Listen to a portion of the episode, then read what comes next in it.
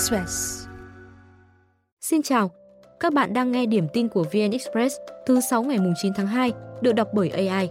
Sau đây là một số tin tức đáng chú ý được cập nhật lúc 21 giờ.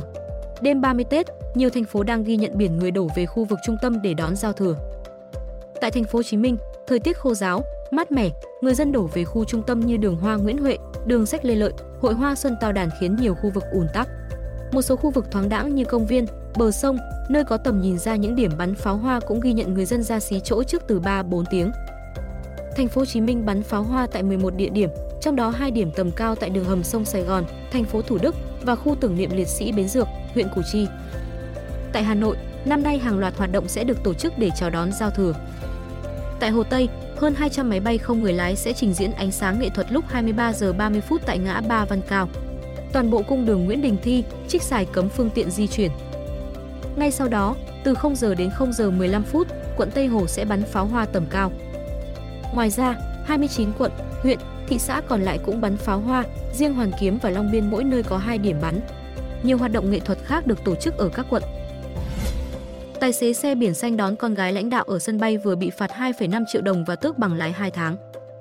Theo cơ quan chức năng, phương tiện này không được quyền lắp đặt thiết bị phát tín hiệu ưu tiên. Tài xế đã thừa nhận vi phạm và bị tịch thu bộ còi, đèn ưu tiên gắn trên chiếc xe công vụ này. Trước đó, ngày 2 tháng 2, chiếc xe công vụ này đã phát tín hiệu còi và đèn ưu tiên khi đón con gái của Chủ tịch Hội Liên hiệp Phụ nữ tỉnh Hà Tĩnh từ thành phố Hồ Chí Minh về quê. Sự việc được nhiều người quay video, đăng lên mạng xã hội. Chủ tịch Hội Liên hiệp Phụ nữ tỉnh Hà Tĩnh cho biết, thấy xe của đơn vị được lắp đèn ưu tiên và còi hơi, đã nhiều lần nhắc nhở tài xế tháo cất song người này chưa thực hiện. Lãnh đạo tỉnh Hà Tĩnh cho biết đã giao Hội Liên hiệp Phụ nữ tỉnh báo cáo để kiểm điểm nghiêm túc, đồng thời giao công an giả soát, thu hồi còi, đèn ưu tiên trên các xe công vụ lắp đặt không đúng quy định.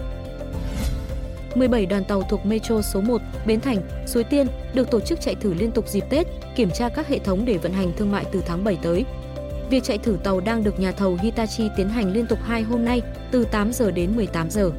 Sau đó, các ngày 12 đến ngày 14 tháng 2, việc thử nghiệm sẽ tiếp tục diễn ra trong khung giờ trên, không chở khách. Mỗi ngày có 3 đoàn tàu chạy thử toàn tuyến, cả trên cao cùng đoạn ngầm từ Depot Long Bình, thành phố Thủ Đức đến ga Bến Thành, quận 1 và ngược lại. Cùng với chạy thử các đoàn tàu, nhà thầu sẽ kiểm tra toàn bộ chức năng liên quan. Đợt chạy thử này có khoảng 40 nhân sự trực tiếp phụ trách, phần lớn là các chuyên gia ở châu Âu, Nhật Bản. Metro số 1 khi đưa vào vận hành sẽ hoạt động gần như tự động hoàn toàn nên việc thử nghiệm nhằm đảm bảo toàn bộ thiết bị có thể vận hành trơn tru, an toàn.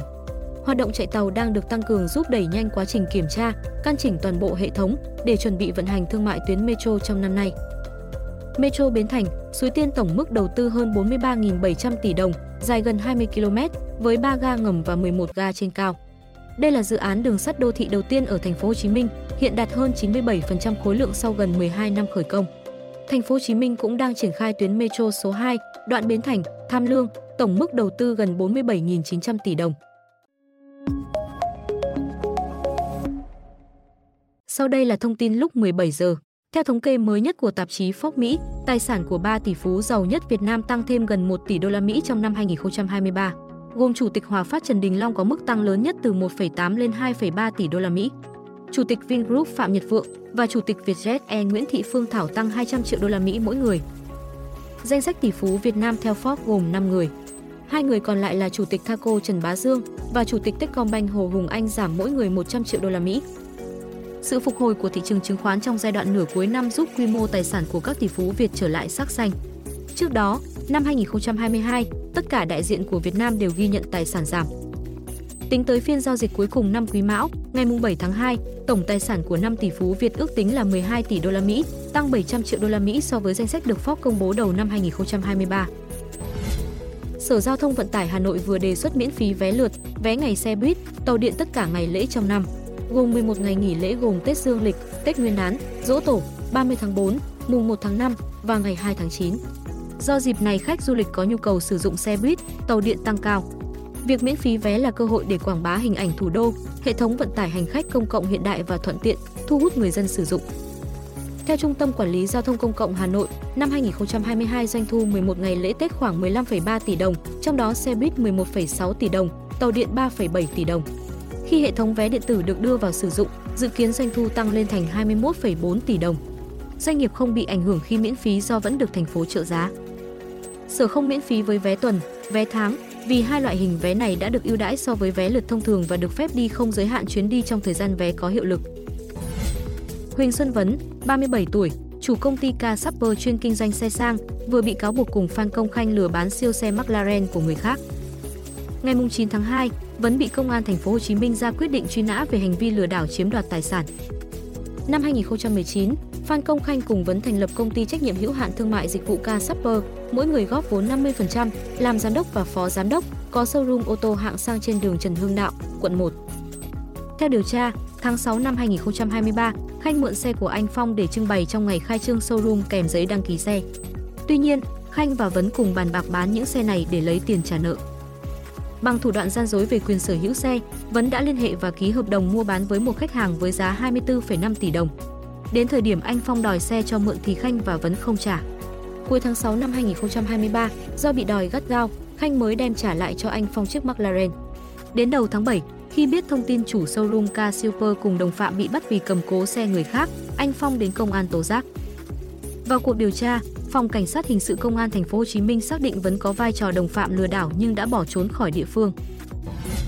Trưa nay, Trương Văn Út, 46 tuổi, sát hại vợ 62 tuổi, rồi phân thi thể thành nhiều phần, phi tang dưới sông ở huyện Tam Bình, Vĩnh Long bị bắt. Út bị bắt giữ khi đang lẩn trốn tại huyện Châu Thành, tỉnh Bến Tre.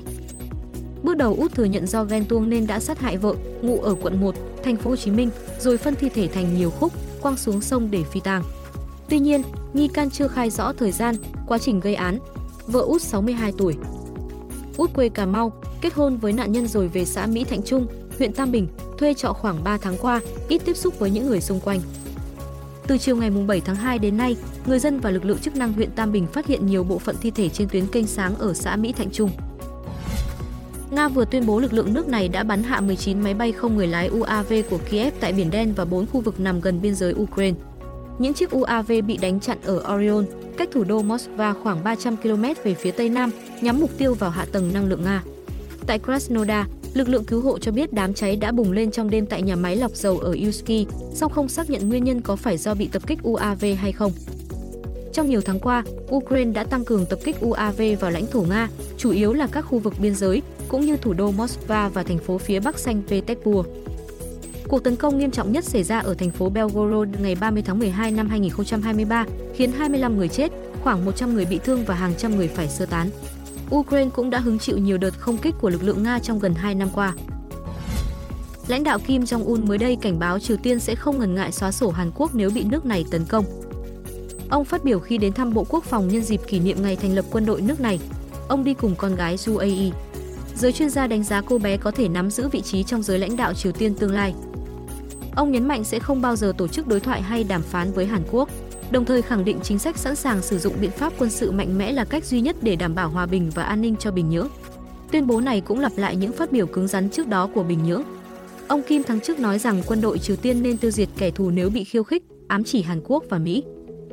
Kể từ khi lên nắm quyền, ông Kim đã thúc đẩy chương trình phát triển vũ khí hạt nhân và tên lửa đạn đạo, khiến căng thẳng với Mỹ và Hàn Quốc leo thang. Bình Nhưỡng cũng luôn tức giận với các cuộc tập trận Trung Mỹ, Hàn, cho rằng đây là hoạt động tập dượt để xâm lược. Thông tin sẽ tiếp tục được cập nhật vào 17 giờ ngày mai.